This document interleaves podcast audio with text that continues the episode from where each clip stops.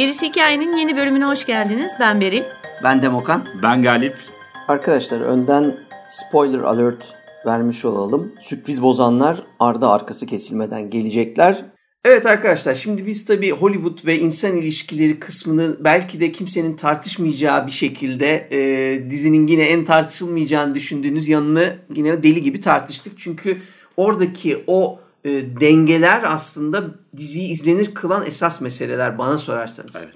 Ondan sonra çok önemli bir başka mesele var ki zaten bu Boro ve cadılık meselesi ve genel olarak doğa üstüne ve cadılığa bugün bana sorarsanız çok da alışık olmadığımız bir şekilde çok tatlı, çok hani yeni demeyeceğim, yeni demek mümkün değil işte antik aslında fakat antikle moderni birleştirmiş çok hoş bir yaklaşım var. Şimdi bizim elimizde o yüzden bir kere Catherine Keener var. Ben bir ha onu söyleyeyim oradan sonra e, şey yapalım. Catherine Keener ben özellikle yani ben Seinfeld'deki bir bölümlük işte 92'den beri falan böyle görüp de e, sevdiğim bir ablamdır. Daha sonra ama özellikle John Malkovich olmakta çenem böyle yerde e, izlediğim o gün bugündür çok hayran olarak takip ettiğim bir oyuncu hep böyle yan rollerde 10 numara 5 yıldız iş çıkarır. Burada da işte o antik fakat şehirli, yabani fakat dünyanın o gününde var olmayı başarabilen cadı karakterini hayata geçirmiş. Gerçekten böyle keyifle izliyorsun böyle. Her, ediyorsun, Her, her evet. böyle aman tanrım Catherine ablam benim diyerekten izliyorsun. Şimdi o o cepte. Ondan sonra iki creepypasta duygusunu almaya başlıyoruz. Öbür taraftan gelen o ruh, o ne olduğunu anlamadığımız korkunç yaratık o görünmeye başlıyor. Orada mistik yükseliyor. Artık yani sezonun ikinci bölümüyle full throttle şeye giriyoruz. Mistik ve doğaüstü. Yani bütün bu yapımcıydı, şuydu, buydu, ilişkiler kıvır oturttuk. Şimdi gelelim arkadaşlar esas konuya diyorlar. Evet.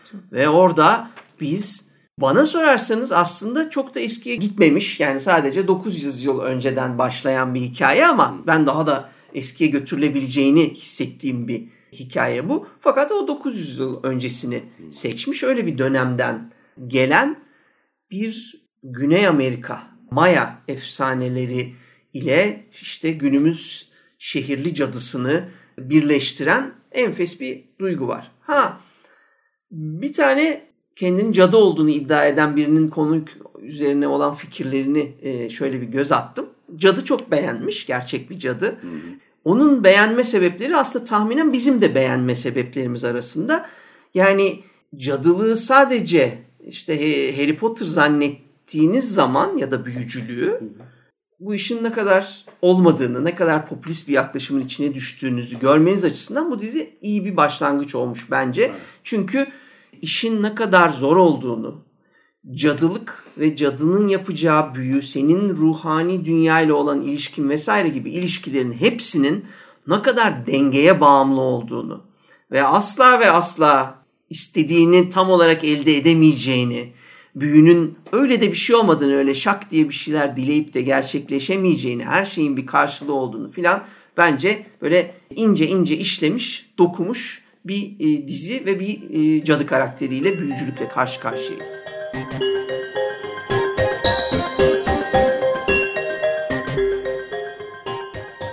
Şimdi şu taraftan baktığımızda yani biz gerisi hikayeyi çok seviyoruz yani bir masaya yatıralım, bir otopsi yapalım, bir röntgenini, MR'ını çekelim. Ondan sonra bir genetik olarak bir inceleyelim bakalım kimler var burada, daha önce kimlerden etkilenilmiş, kimlere yön veriliyor ya da hani kimler öne çıkartılıyor bu hikayenin içinde deyince ben şöyle birkaç tane şey gördüm.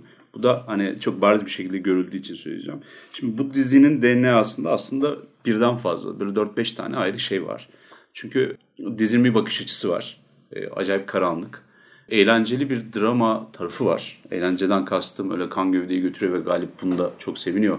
Akşamları da hani küvete kan dolduruyor falan değil. ee, tamamen aslında şöyle bir e, Brezilya dizisi e, entrikaları var. İşte o ona oyun kuruyor, bu buna şey yapıyor, arkasını kazıyor, işte kuyusunu kazıyor falan derken hani 1990'ların şeyi. Telenovelası. Evet. bitmek bilmiyor tabii o. Şimdi işin içerisinde de soy ismi böyle hafiften Latin Hispanik biri varsa zaten kaçınılmaz o tamam mı? Hani onlar da çok dertli arabesk insanlar. Biz de, bizimkiler de çok severler öyle şeyleri biliyorsunuz. Ondan sonra e, diğer taraftan böyle hani çarpıklık var. Kendini tutamadığı bir gor var hikayenin. Durduk yerde sevişme sahnesinde kaburganın bir anda kaburgadaki yaranın bir anda vajina gibi görünmesi var mesela.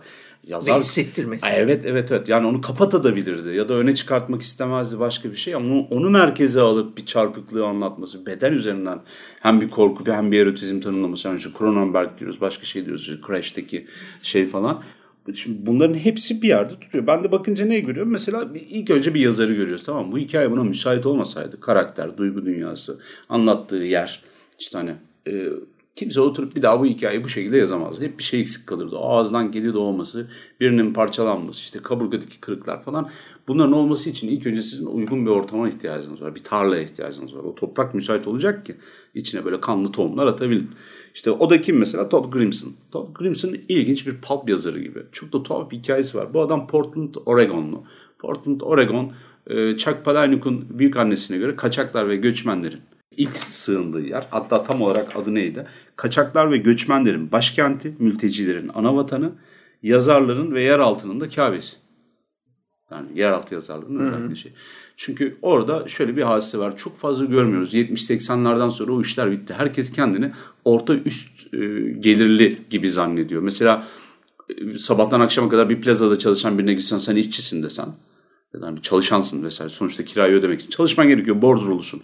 Desen ben işçi miyim kardeşim falan diyecek. Yani işçili memur birbirinden neo şeyle kapitalizm politikalarıyla ayrıldığı için çok acayip bir şey var Çıkar orada. telefonunu. Çıkar çıkar Hah, çıkar. gibi.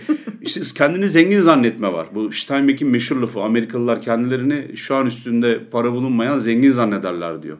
Ama buz gibi de herkes fakirdir diyor. Hani e, aynı burada da benzer bir durum var.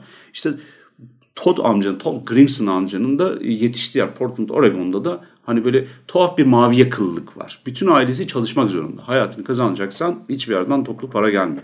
Üniversiteye göndermek yerine ailesi hayata atmış bunu. Git bir yerde çalış, kendi ellerinde hayatını inşa et demişler. 19 yaşında çalışmaya başlamış, 30 yaşında bir yere gidene kadar, bir hastanede çalışmaya başlayana kadar her işi yapmış. Metal döküm atölyesinde çalışmış, bir yere gaz, e, bir yere hamallık yapmış, onu yapmış, bunu yapmış. Çok Bilmiyorum, benziyor. Çok tanıdık geldi bu bana. o mavi yakalılık bu hikayenin özünde var mesela. Yani hiç orada bilmem neredeki memur ailesinin çocuğu ya da orta üst sınıf ailenin çocukları değil oradakiler. Doğru filmi ya da şeyi bekleyen bunun eski sevgilisi e, yönetmen çocuk da işte diğer başka taraftan gelenler. Herkes bir şekilde paçayı kurtarmanın yoluna bakıyor. Tamam mı? Hani o mavi yakalılık buraya işlemiş. 80'den sonraki filmlerde görmüyoruz bunu. Mesela Ellen'de mavi yakalılar vardı. O kadar yaygın bir şeydi ki. Herhalde fabrikalar kapandı bilmem ne oldu. Millet kendini işçi olarak görmemeye başladı. Suburb'de yaşıyoruz biz zannetti ama herkes getto mahallelerde yaşayanların hikayesini anlatıyor. Neyse Todd Grimson'ın böyle bir tarafı var. İkinci tarafı Todd'un. Todd tuhaf bir adam. Şanssız da biri. 30 yaşında işte e, meşhur bir tane şey gidiyor. Emmanuel Hospital'a geçiyor. İşte Legacy Emmanuel Hospital diye geçiyor Oregon'da. Orada çalışmaya başlıyor ve yapmış olduğu da aslında hasta bakıcılık. Hafta sonları ve gece mesaisinde çalışıyor. Diyor ki her şeyi gördüm. Bir röportajını okudum. Diyor ki adam böyle buz paketinin üzerine koymuş 3 tane parmağını almış gelmiş diyor.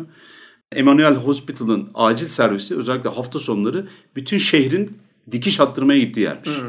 Diyor ki yani bir insan nereye ne kadar sinirlenir? İnsanlar birbirine gözü döndüğü zaman nasıl davranırlar? Ne kadar kan gövdeye götürür?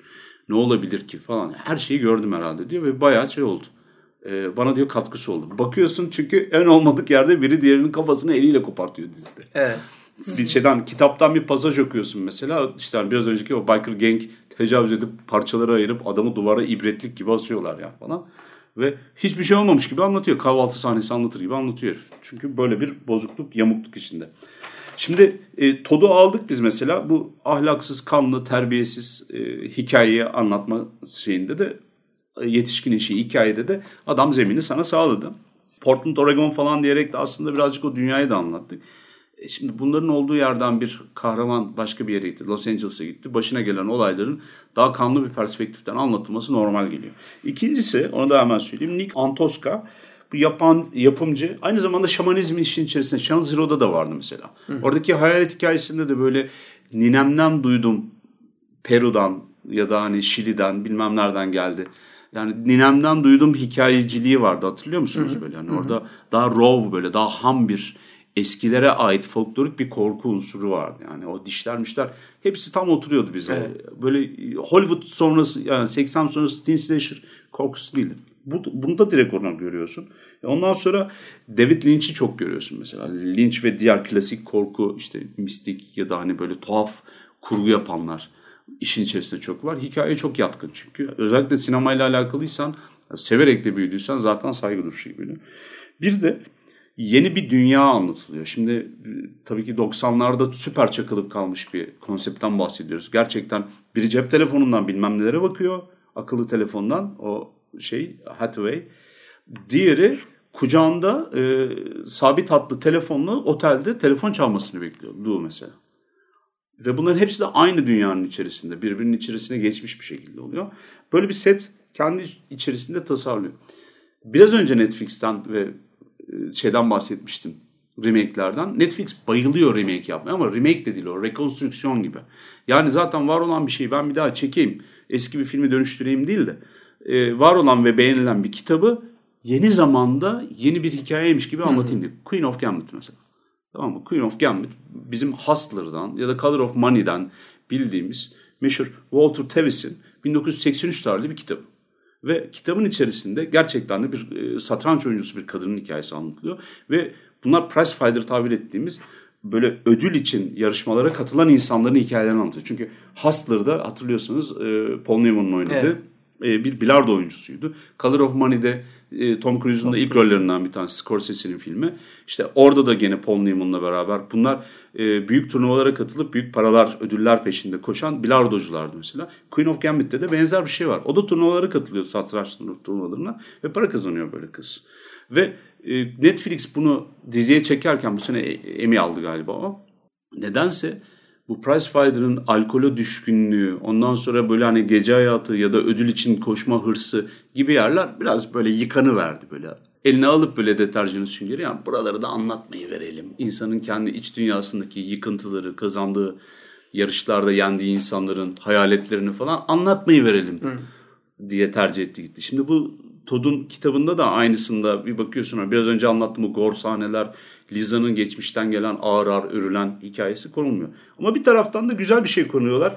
Bu da Nick'in büyük ihtimalle tam mevzuya kattığı kedi doğurmak var tamam mı abi? Ne alaka duydunuz mu siz bunu? Yani Rosemary'nin bebeğinden sonra hani çok değişen bir dünyadan bahsediyoruz. Ya da Exorcist'te falan cadılar, şeytan bilmem ne satanizm tanımlanmış değil mi? Hı hı. Ne yapar? Yılanı keserler, bir yere bir şey yazarlar. Burada öyle bir şey yok. Bayağı bildiğin işte yerde gezinen sülüklerden, mikserden geçirip özel bir şey yapıp boyuna basma. Yani evet. insan bedenine organik bir şey eklemekten bahsediyoruz. Ondan sonra büyü materyallerini başka yerlerden derleyip toplayıp kullanma. İşte bir şey olduğu zaman bana söz verdin. Bana bir ağzından kedi çıkıyor. Kedi de çok tatlı Jaguar baby. Ondan sonra etrafta hiç manasız son bölüme kadar çok böyle bir yere gelmeyen ölüler ve zombiler dolanıyor mesela. Gibi şeyler var ve dedin ya biraz önce çok uzun konuştum biliyorum ama hepsini anlatayım diye şey yaptım. İntikam gökten inmiyor. Böyle hani bir anda tık diye bir günde olmuyor yavaş yavaş can sıkıcı bir şekilde, işe yaramaz bir şekilde gerçekleşiyor. Diyor ki adamın canını yakmak istiyorum. Peki işte burnuna şunu çektir, gözünden tenya çekiyorlar ondan sonra. Hani kime ne boka yaradığı belli olmayan ama adama hayatı zehir eden bir lanetten bahsediyoruz. Ve bu da çok antik bir şey. Bizim gerisi hikayede hep attığımız, araştırdığımız cadı hikayelerinde hep böyle. Evet. Halk hikayelerinde. Öyle cadı eline sopayı alıp da gidip ona işte bacaklarını kırmıyor. Ama keşke bacağımı kırsaydın dedirtiyor 8. bölümün sonunda. Yani.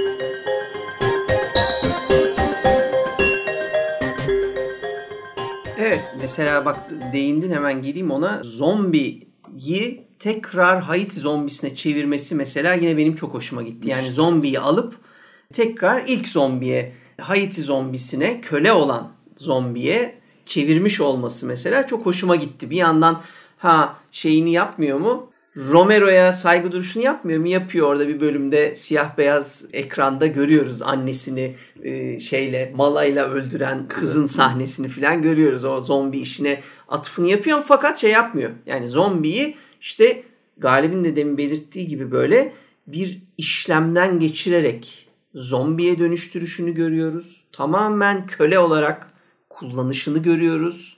İşlevsel olarak böyle herkesi bir de ayırmaksızın kendisine fal baktırmaya gelen zengin kadını bile buraya geldiğini kimse biliyor muydu? Filan deyip böyle hani cart diye müşterisini zombisine e, hizmetkarına çeviren bir iki yüzlü e, cadı karakteri görüyoruz. Onlar yani gerçekten hem o antikliğe yakışıyor hem de zor olmasına çok yakışıyor. Yani her şey hiçbir şey kolay değil. Hiçbir şey öyle sopayı salladım oldu değil arkadaşlar.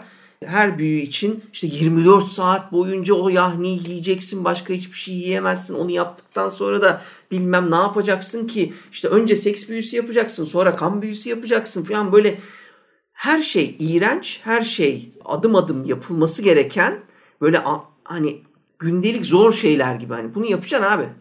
Ya yapacaksın ya yapacaksın. Başka türlü bu büyünün işlemesi mümkün değil. Saatini kaçırırsan bir daha işlemez filan gibi çok keskin kuralları olan filan büyüler sunuyor bize ki gerçekçilik duygusunu bu kadar doğaüstü bir ortamda gerçekçilik duygusunu bence biraz da ona borçlu. Bu cadılık ve işte antiklik meselesiyle ilgili Jaguar'ı kullanması, işte şeye gitmesi, Maya'ya gitmesi e, benim çok hoşuma gitti. Yani böyle araştırıp bulman gereken şeyler bunlar. Herkesin bildiği cadı gibi değil işte. Herkesin bildiği büyü gibi değil filan meseleleri. E, o açıdan güzeldi. Ben şöyle bir baktım mesela. Maya dilinde saç balam ya da sak balam nasıl okunuyor bilmiyorum. Beyaz jaguar demekmiş. Ve uzun yıllar boyunca İspanyol işgaline direnen bütün direnişin, Mayaların direnişinin merkezi olmuş bir şehirmiş bu. Ve kayıp bir şehir. 2019'da hala kayıpmış, arıyorlarmış. Bilmiyorum son 3 yıl içinde birileri buldu mu?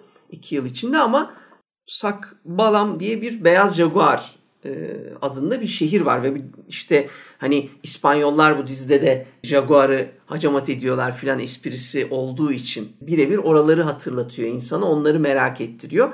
Zaten Mayaların tanrıları bir grup tanrısı var. Jaguar tanrılar işte yok yeraltı tanrısı yok yaşam tanrısı zart tanrısı 5-6 tane çok temel tanrıları da bu jaguarlar e, ifade ediyorlar ve jaguarın aslında bu tanrısallığı filan hep şeyden geliyor yaratık ormanda gündüz de avlanıyor, gece de avlanıyor, yerde de avlanabiliyor, ağacın üstünde de avlanabiliyor, suda da avlanabiliyor, yüze de biliyor. Her yerde tehlikeli falan böyle bir anda görüyorsun, bir anda görünmez oluyor gibi özellikleri yüzünden ruhlar dünyasıyla hep bir ilişkisi olduğunu düşünmüşler. O yüzden tanrısal güçler ithaf etmişler.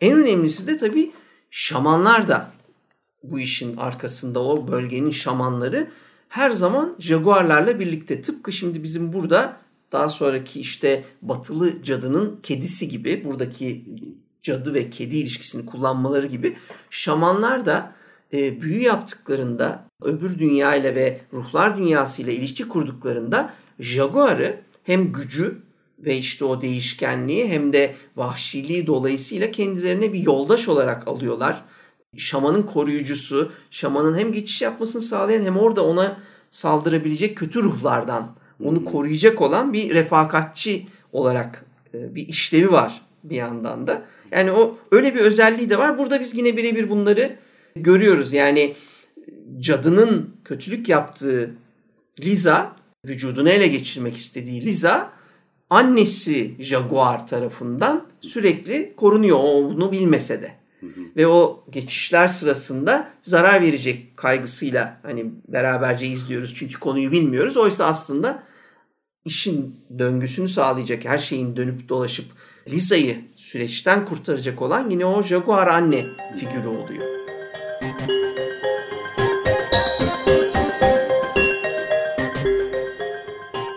Bir de şey çok komikti değil mi arkadaşlar ya? En sonda sofayla konuşuyor ya böyle hani. Hı-hı. Beyaz Jaguar derisi kaplı falan. Annenin, Koltukla konuştu. Koltuk, evet, evet evet. evet. Koltuk beyaz Jaguar derisi İşte orada koptum ben zaten. baya baya komikti yani. bir şey de diyemiyorum ama böyle çok ahlaksız. Sanki suça ortak olmuşuz gibi güldüm ben yani. Ben, Evet, evet ben yok ama yani eğlenceli espri benim hoşuma gitmişti yani hani sonuçta onu koltuk yaptılar galiba dedikten sonra o koltukla karşılaşmamız zaten o ilk anı konuşmaya gelmeden önce bile Evet, evet. sen beyaz jaguar mısın diye soruşu bizim ilk karşılaştığında Liza'nın koltuğa filan o diyaloglar gerçekten e, komik yanını çıkarıyordu. Mısırlık. İşte orada çok büyük bir ters köşe de var. Nedenine gelince de e, şimdi biz cadıyı ben mesela ilk cadı yani Boro ortaya çıktığında bir ana tanrıça havası vardı. Tamam mı? Feminist kadınların yanında erkekleri hani köle eden aslında orada o zombiler bir anlamda köle erkekler.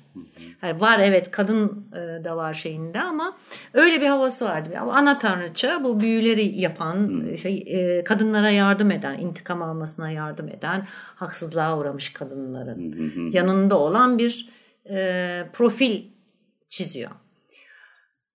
Anlaşma yaptıktan sonra da bir anne figürüne işte ana tanrıçadan anne yani yavaştan anne figürüne işte hani kız evlat anne e, ona yardım etmeye çalışıyor. Anne eksik zaten kızda. Anne eksik Evet. zaten kızda. Ve o kadar güzel anlatıyor ki yani aslında geçeceği evreleri e, şöyle yani çok iğrenç evrelerden geçecek tabii. Mesela saçma sapan yani çok iğrenç bir şey içiyor. Ama öyle güzel anlatıyor ki hani senin bunu içmen lazım ki bu hani şey olsun bu sana iyi gelecek. Hani annelerim vardı ya çocuğum bu sütü iç bak miden iyi olacak veya işte al bu işte nane e, limonu iç bak bulantın geçecek der gibi bir havada. İşte mesela orada bir sembol var Maternal. hemen. Aynen e, şey an- annelik e, şeyi var. Sonra yavaş yavaş onun düşündüğümüz gibi olmadığını görmeye başlıyoruz. Şimdi bir kere şu kedi doğurma hikayesi. Senin dediğin gibi yani beyaz jaguarın biz onu sonra anlıyoruz ama. Şimdi beyaz jaguardan elde edilmiş bir güç var. O kedilerin doğmasının sebebi ya da o kedileri doğurtmasının sebebi öyle diyelim. Çünkü bunu cadı sağlıyor. Evet. Şimdi ilk başta şey diye düşünüyoruz bu tamam bunun karşılığı bu. Ne işte bir kedisi seviyor kedili kadın. Öyle de bir şey de var. Hani vardır ya çılgın kedili kadın. Tabii tabii. Ee, Kedi yaşlı, yaşlı kedili kadın. Evet, hani hep evet. vardır ya biraz Evet. kaçıktır, biraz şeydir falan filan Hmm. böyle bir şey de var. Yani üstü başı sıra dışıdır. İşte oturduğu ev e, çok temiz bir ev değildir. Bir İşte kalıp o- var öyle yani. Öyle bir kalıp var. Ona da uydurmuşlar. İşte deli kedili kadın Evet. aa, meselesi. Fakat sonra tabii dizi iler- ilerledikçe o doğan küçük doğrulan ya da kusulan Evet. kedilerin aslında olayın çok önemli bir parçasını oluşturduğunu anlıyoruz. Ve süreç içinde Boron'un aslında ana tanrıça falan değil son derece yani öyle hani yardımcı işte kollayan işte anne annelik duygusu taşıyan bir şey değil. Tam tersine tamamen Liza'yı kullanmak için bir tuzak kurduğunu, Evet. bu tuzağa çektiğini, bu tuzağa da hani evet bazı şeylerden yönlerden böyle hani tam olarak o da tuzağa düşüremiyor. Yani düşürüyor ama istediği gibi gitmiyor. Onun da yaptığı büyü ona da tam Tabii tabii, olarak hiç yaramıyor. kimseye. Fakat şunu anlıyoruz sonunda ki bizim bu ana tanrıça olarak gördüğümüz o son derece anaç tip aslında erkekmiş. Ben tam burada sana onu soracağım Beril. Şimdi beden değiştiren bir skinwalker bir tip var biliyorsun. İlk başta erkekmiş daha sonra kadına geçmiş daha sonra erkeğe falan. Body hopper dediğimiz Evet, türden. evet. Yani şey Beden bedenden bedene atlayan. Hı. Ha. Şimdi yani erkeklerin dünyası falan diye böyle hani konuşup duruyoruz ya bir üstten hafiften alaycı hakikaten de öyle yani kadın olmak zor. E, kadın olmanın zor olduğu bir yerde gidip kadın bedenini mi e, böyle hani geçmeyi tercih edersin erkek bedenini mi? Yani Boro mesela bir erkek bedenini niye tercih etmiyor da gene gidip Merlin'in en sonunda. Çünkü şöyle. Yani ben- tercih eder miydi mesela o bana şey geldi Hayır, erkeklerin tercih- dünyasında Bence tercih meselesi değil. Zaten orada anlatıyor. Şimdi öyle bir şey var ki zaten dizinin genelinde de anlatıyor. Bilmiyorum bana katılır mısınız? Yani büyülerin yapılması zaten senin dediğin gibi çok zor. Bunun ötesinde bedenden bedene atlaması da çok zor. Zaten Liza'yı seçmesinin sebebi o. Ee, bir başka bedene atlayabilmesi için e, Jaguar'ın gücüne ihtiyacı var. Çünkü ne bizim hikayemizde 900 sene önce işte Boro'yla Jaguar bir ormanda karşılaşıyorlar, çiftleşiyorlar. Ondan sonra Jaguar onun güçlerinden alıyor. Yani güçleri oluyor Jaguar sayesinde. Evet. Ve Jaguar o güçleri sağlarken ondan bir kurban istiyor. Yani ben sana hani istediğin her şeyi veririm ama sen bana karını vereceksin diyor. Bu da karısı yerine başka bir kadını yollayınca Jaguar da burada da bir aldatmaca yani e, bir ihanet ve he, aldatmaca var ve intikam var. Aslında dizinin tamamı o aldatmaca. Ondan sonra ve intikam üzerine Kovalamacası. yani kovalamacası denilebilir. Herkes birbirini kovalıyor. 900 bir yıldır intikam sürüyormuş meğersem. Ha, bu olay 900 yıl. Boron'un bu kurnazlığı zaten çok yorucu değil mi? Kendini çok akıllı ve bütün kuralların üstünde hissetmesi, her şeyi esnetebileceğini düşünmesi. Çok affedersiniz ama sağcı politika duruyor yani. değil mi? Günümüzde olsa hangi partiye oy verirdi çok net söyleyeyim ben size yani. Kim hangi partiye oy vereceği belli. Evet. Ee, şimdi öyle bir şey ki 900 sene önce bedene atlayarak çünkü Jaguar öldürecek ölmekten yani karı, karısını öldürüyor kendini de ölüm Ölüm yani döşeğinde ölüm diyeyim. döşeğinde bırakıyor yani ölmesine az kala bırakıyor. Ee, o son anda bir tane şeye o içindeki son güçle bir bedene atlıyor. E, Jaguar'ın familyası ne? Felin yani felin familyasından gelen hayvanlarla o enerjiyi sağlayabilir ki bunu da yapması çok zor. Yani alelade kediyi alması vesairesi falan filan Her kedi olmuyor zaten. her kedi olmuyor. Çünkü sonunda anlıyoruz ki Liza'yı seçmesinin sebebi Jaguar'ın gücünü hissediyor onda. Onun için çekiyor oraya. E tabi. Kesinlikle Daha orada be- biz benefitli bir, bir beden var orada böyle daha faydalı. Tabii. son bölümde biz şeyi görüyoruz. İlk bölümde bunun lafını ediyor ama cevabı bilmiyoruz. Son bölümde hani o 5 ay önceye gittiğimiz zaman yine Neo hikayesi izlediğimizi görüyoruz. Yine bir seçilmiş karakter var. Bu sefer seçilmiş karakter Liza. Liza'nın Liza'nın parlayan ışığını gördüğü için Liza'nın kendi farkında olmaksızın filmi çekerken o kafayı bulunca içinden çıkan ışığı, gücü, Jaguar'ın gücünü Boro hissediyor. Bütün olayların olması yani zaten kızın buraya Başlatan gelmesi ya da organize eden her de şeyi galiba. yapan Boro. Adam Evet, çünkü- Lou'yu da e, böyle affedersin her beni, şeyi. O partide ya da gitmeden önce Lou'yu böyle hani şey yapan hani e, sıradan biri sen bunu her türlü götürürsün elini bacağına at hamleni yap falan gibi. Belki öyle yönlendiren de e, direkt olarak gene Lou'yu Boro. seçmesinin a- öyle yani şöyle de olabilir. Lou'yu seçti çünkü o öyle bir adam. İhanet edecek bir adam. Hmm. Kandıracak, kızı kandıracak ve çünkü cadıya gelmesini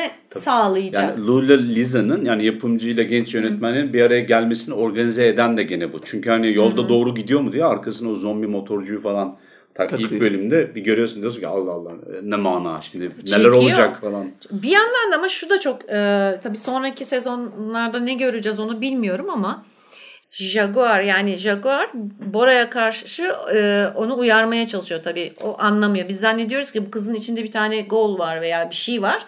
O çıkmaya çalışıyor zannediyoruz. Halbuki öyle değil. Aslında o görünen şey de yani bütün o e, doğaüstü varlıklar toplamda o ağaç kadın, yüzü olmayan e, kadın veya koltuk hepsi birlikte aslında annesini simgeliyor. Beyaz Jaguar'ı simgeliyor. Şimdi böyle bir durumda Boro'nun ondan korktuğunu da biliyoruz. Şimdi Boro kaçıyor. Hı hı. Peşinde Jaguar var. Evet. Tamam mı?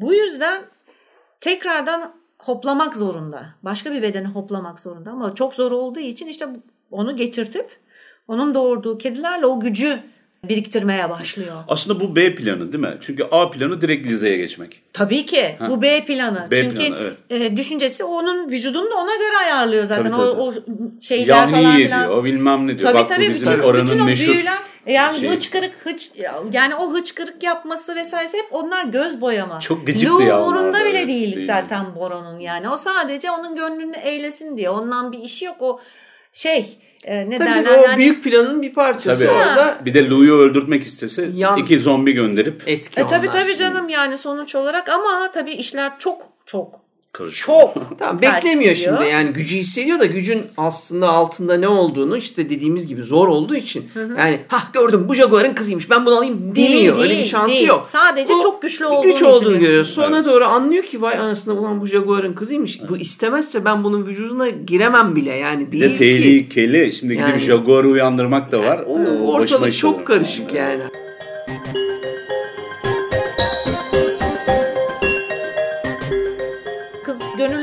asla giremeyecek o bedene. Ama Bora diyor ki ama gene de benim üzerinde bir şeyim var diyor. Bir gücüm var diyor. Onu da şöyle dedi. Hani en son kediyi şey yapacakken, tükürecekken geri yutkunuyor. No more kittens for you diyor ya. Evet. Senin için başka kedi yok diye. Orada o şey hikayesi, kaburgadaki işte yara hikayesi aslında bak benim senin üzerinde şeyim var oradan çıkar hani ağzından çıkarmazsın ama o yaradan çıkarırsın kediyi. Evet. En medeni Demek. yöntemi bu Ha, falan böyle. aynen en medeni Hap yan- gibi alalım bunu falan. Aynen öyle. Fakat şöyle bir şey tabii hani birinci, e, ikinci, üçüncü sezonu da olacaktır. Ben bilmiyordum. Ee, Araştırdıktan sonra öğrendim bunun bir kitaptan alındığını ve üçte birinin ancak çekildiğini. Hani böyle bitseydi küfür edecektim.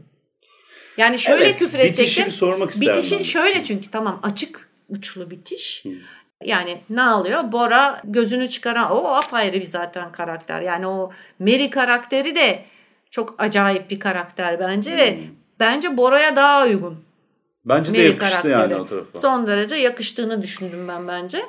Yani orada yeni bir yapımcıyla e, filmini çekme imkanı var ama artık o kadar çok şey başına gelmiş ki aklı başına gelmiş. Aslında istediğinin bu değil. Hani annesi onu gel beni, Beni bul. bul. demekle aslında onu oradan uzaklaştırıyor. Yani sen şu anda oraya uygun değilsin. Hani bir başka şeyi de gel beni bul. Hani gücün daha artsın hani Evet. o şeye gelesin diye. Çünkü Bora hala yaşıyor. Tabii öyle olacak büyük ihtimalle. Yani Çünkü Bora'nın avcısı olacak büyük ihtimalle Liza. Yani bir egzorsizm bir sahnesi intikam. diye söylüyorlar babasının falan dahil oldu. Ben çok pardon oraya minik şey geçmek istiyorum. Benim, benim Liza ile bir sorunum vardı. Çünkü Liza çok power player geliyordu bana. Ne demek bu? Şimdi biz bir hikayede hep şeyi söylüyoruz ya. Mary Sue anlamında. Evet evet. yani başına bir sürü iş geliyor ve hiç e, bu büyük şeylerden atlatı, yani bunları kolayca değilse bile bir şekilde atlatacağını, her şekilde hayatta kalacağını biz ilk sahneden anlıyoruz. Öyle bir karakter gözünde. Yani gene bir şeyler oldu ve bu kız tamam iki zorlanacak ama geçecek falan diye. Bu da lezzetsiz aslında. Heyecanı biraz düşük bir şey haline getiriyor. E, bir de hikayenin başıyla sonu arasında eğer kahraman aynı kişi aynı haldeyse mesela e, insanlar biraz itici bulurlar bunu. Çünkü karakter Benim de gelişimi itici yok. bir evet karakterde gelişme yokmuş gibi görünüyor. Benim de Evet. rahatsız olduğum konu oydu. İşte bu Liza'da bu var. İşte yani koca bir maceradan atlattığı e, haldeki tipi aslında ya da olanı bakışları, e, ruh hali aslında şehre geldiğindeki ruh haliyle çok benzer. Ama şunu sevdim ben mesela. Onu soracaktım Beril ben de. E, finalde hani ne olur bizim alıştığımız bir hikayede ne yapar? Artık herkes güçlenmiş, kılıçlar çekilmiş. Herkes kendini ne olduğunu üç aşağı beş yukarı biliyor. İşte karşında 900 senelik bir tane şaman bozması savaşçı var. Vücuttan vücuda zıplıyor falan böyle bir herif. Peşinde de Jaguar var. Evet yani zombilerin falan el- elinde. Buna dokunamıyorlar ama bunun bir gücü var demek ki. Ne yapar? Gider yüzleşir o confrontation dedikleri hikaye. Hani sen de beklersin ki gidecek bunlar saç baş birbirine girecek iki cadı. İşte bir tanesi Jaguar kızı falan. Jaguar tanrı ama işte orada büyük bir fark var. Biri tanrı, İşte o biri tanrıyı şaman.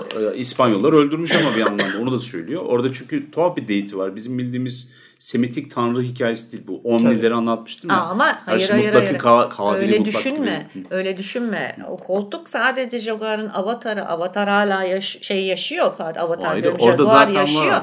Tabii zaten o yüzden Bora dokunamıyor. Ama ne yaparsın mesela sende böyle bir güç var. Zaten hani aileden de öyle bir güç miras olarak gelmiş.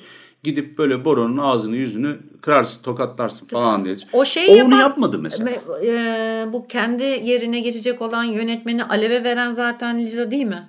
Evet. Bizim mıydı o? Bence Evet, o evet. büyü değil. Değil. Bence o kesinlikle büyü Sinirden. değil. O, o, ne sinirle biliyor musun? O yap- nazar nazar o kenafir O gözler. hem de nasıl bir Vallahi- nazar biliyor musun? Vallahi- Yaktı kül etti adamı yani. Adama bir Evet, baktı içinden geçti resmen. Zaten Hani onu az önce işte Nazar filmi, çıktı. filmi izlerken de az önce Elif'in konuşması sırasında filmin Liza'nın filminin gösterimi sırasında yeni yönetmen Brandenburg çıkıp işte ya aslında hani bir fikir var güzel fikir onun dışında biraz zayıf da bir film ama falan gibi konuşma yaparken biz Liza'ya bakıyoruz ve tam e, klasik linç hareketleriyle kırmızı böyle yanmaya başlıyor. Liza böyle ışıklarla, renklerle alev alev yanıyor. Dışarı çıktıklarında Isınıyor da yani. Adamı, ısınıyor. Adamı gibi Adamı yaktı valla. yakıyor. Ama- Ver- alttan verdi ateşi yani.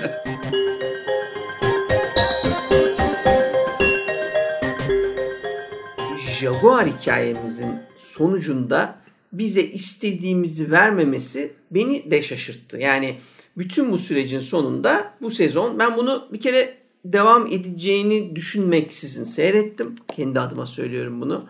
Hmm, Ee, de öyle. araştırmadım da aslında devam edip etmeyeceğini de bilmiyorum. Siz yani siz ikinci sezon onayı alınıp alınmadı mı bakmadım. Ha ona ben de baktım. Ama- yani böyle de de kalabilir tabii. Ha, ben böyle kalacağını varsayarak evet içime benim de böyle Aa, ya ulan final zayıf kalmış dedirtti. Niye? Çünkü işte Galip'in söylediği klasik bir akış vardır arkadaşlar. Evet. Özellikle yani Amerikan işi dizi yapıyorsan filmde yapıyorsan işte giriş gelişme sonuçta da karşılaşmayı yapacaksın ki kan çıkacak bitecek çözüm olacak yani bir, bir şey sunacaksın. E, bir katarsis de gerekiyor. Hayır, Şimdi mutlu olacağım şimdi yani. Onun Hep da yani beraber- bir şey olması lazım yani. Ha, onu bekliyorsun. Şimdi buradaki elimizde bizim e, bir şeyin kovalamacının devam edeceğine dair bir iz dışında bir şey yok. Yani karakterimiz bütün şey böyle 8 bölümdür kovaladığı, 7,5 bölümdür kovaladığı e, filmine sahip olduğu halde onu geride bırakıp tümüyle yani materyali de bırakıp Brezilya'ya gidiyor.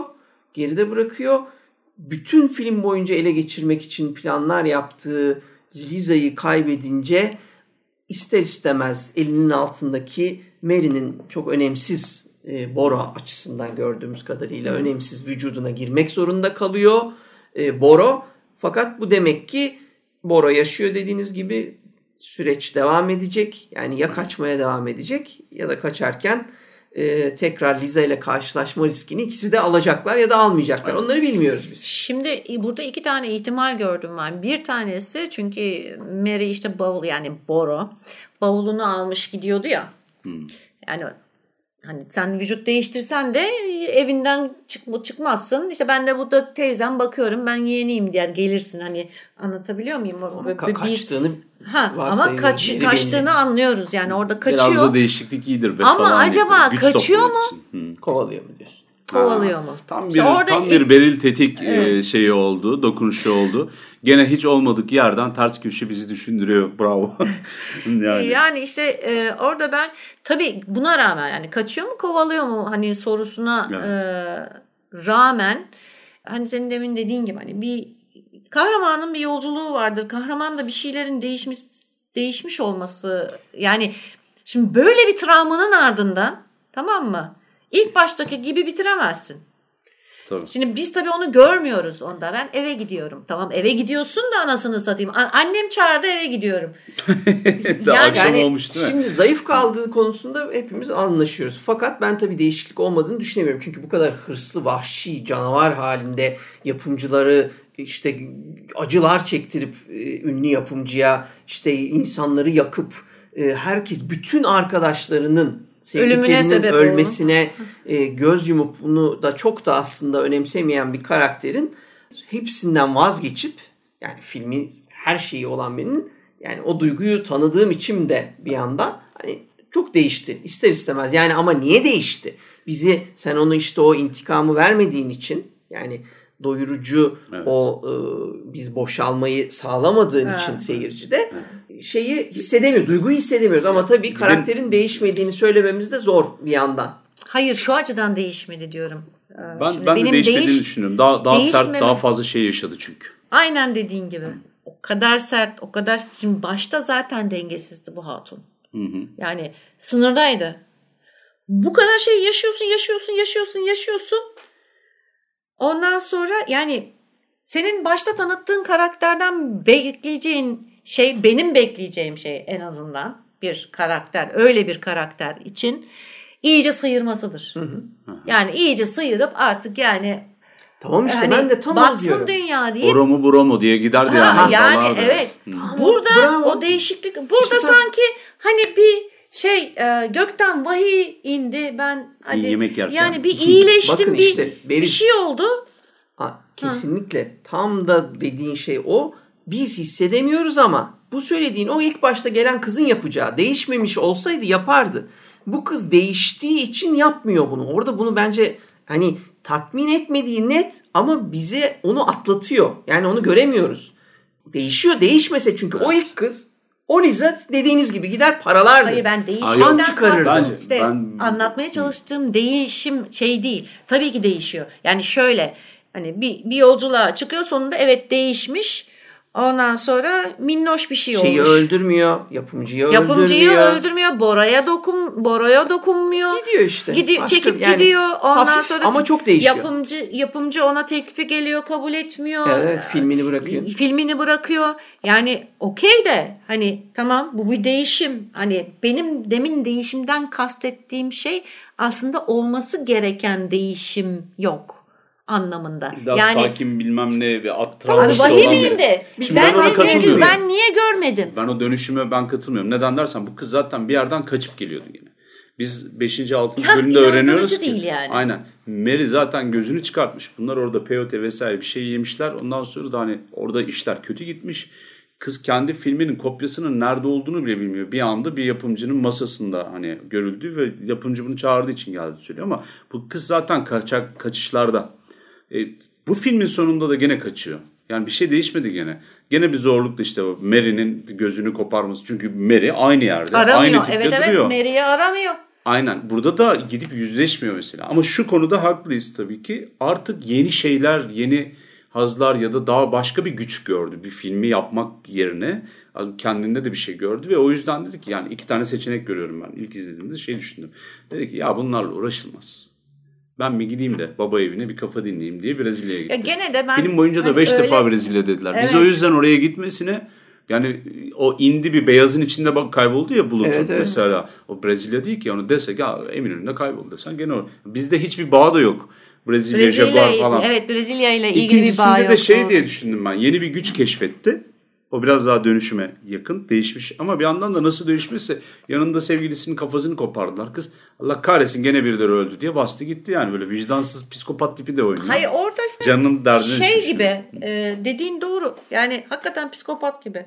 Abi orada bütün sevdiklerin yani bütün senin arkadaşların öldürülmüş. intikamını alamamışsın. Filmin elinden gitmiş. Beş parasızsın vesaire. Yani sen e tamam hadi bakalım tamam ne yapalım bu da kısmet hadi eve gidelim. Heh. Yani Başında da böyle Ya geldi. tamam işte yüzde yüz kesinlikle bu tatmin etmiyor. evet evet. Bizi O ayrı. tatmin etmiyor. İşte bak hani Ama sen- sen tatmin değişim görüyorsun, ben işini- görmedim Evet bu evet. arada. Yani şimdi farklı şekillerde de zaten şimdi mesela Brezilya meselesi zaten çok uçuk dediğiniz gibi şu var bir kere. Brezilya'ya gitmesine gerek yok çünkü Brezilya zaten gelmiş. Kızın evinin son halini hatırlarsanız. Evet. o Vernon makinesi. Hayalinize arası. geldi. O Evet. zaten Brezilya'da yaşıyordu Doğru, kız. doğru, doğru. Ama şimdi bu noktada bence o vahşi intikamı seçmeyen ve bizlere yaşamamız gereken rahatlamayı yaşatmayan son var. Ama o sonu gelmemizde yani o kızın o adamı öldürme işi, Boro ile yüzleşmeyi reddedişi, bütün o ölümlerin hepsinin yeniden intikamını almak hissine kapılmaması ve en önemlisi de bu sefer hani e, çok daha garantili görünen, yine sahte olma ihtimali olan ama çok daha garantili görünen filminin yönetme şansını bırakan bir kız değil o.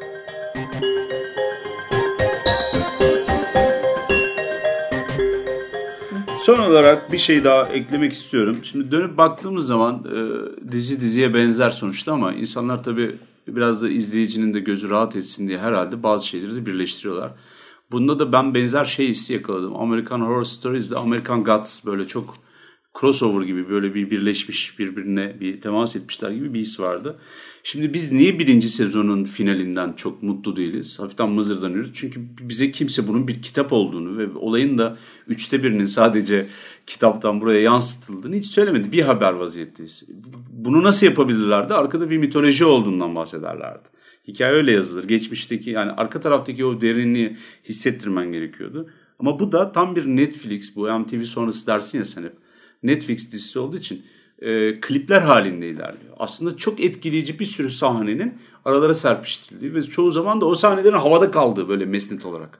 Ağzından doğurmuyor musun? O zaman sana bir kaburga yarısı açalım da millet oradan bir sevişme görsün gibi böyle. Ama çok etkileyici.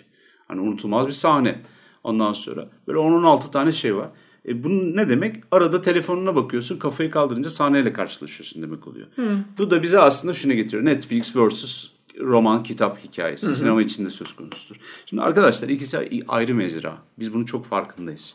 Ve hani aman roman birebir çekilse falan desen sıkıcı, lezzetsiz olur.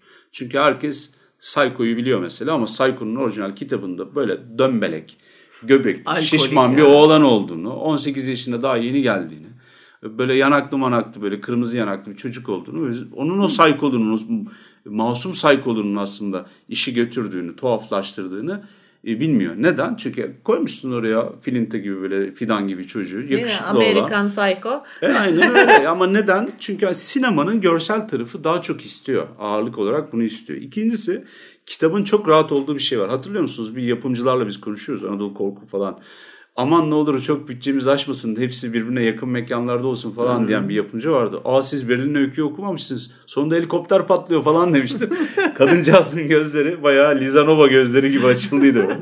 Şimdi kitapta e, yapımcı da sensin. E, casting'i de sen bakıyorsun. Bilmem ne de hiç e, bütçen de sınırsız düşününce. İstediğin kadar uç kaç. Yani burada öyle olmuyor. İkisinin süre bağımlılığı da farklı. İkisinin izleyicisi, okuru da farklı. Tabii, Şimdi tabii. kitaptaki gibi derin derin anlatsan kimse yüzüne bakmaz ben söyleyeyim. Yüzde yirmi izlenir bu. Şu an izleyen kişilerde. Hani e sonuçta tabii bu izleme alışkanlığı, biçimsel farklılıklar. Oydu bu. Yani izleyicinin de gene bir şeydir. Yani bir kitabını okuru kendim diyor ki ah zamanı ben belirlerim. Da, benim dakikada okuyacağım sayfa kelime sayısı farklıdır. E, sinemada öyle değil yani. Süre var. 24 kare akacak. Bir dakikada ne kadar olayı göstereceğini evet. yaysam bile belirleniyor. Standart metriği var yani. E bunun olduğu yerlerde tabii ikisi birbirinin içine geçiyor ve hani kitaptaki derinliği ama sinemadaki güzelliği birbirinden bekleyemiyoruz. Ama yine de e, bizde de şey düşünülüyor bak gene bu bahsettiğim tiradın başında söylediğim. E kardeşim arada söyleseydim bu kızın aslında hikayesi devam ediyor diye.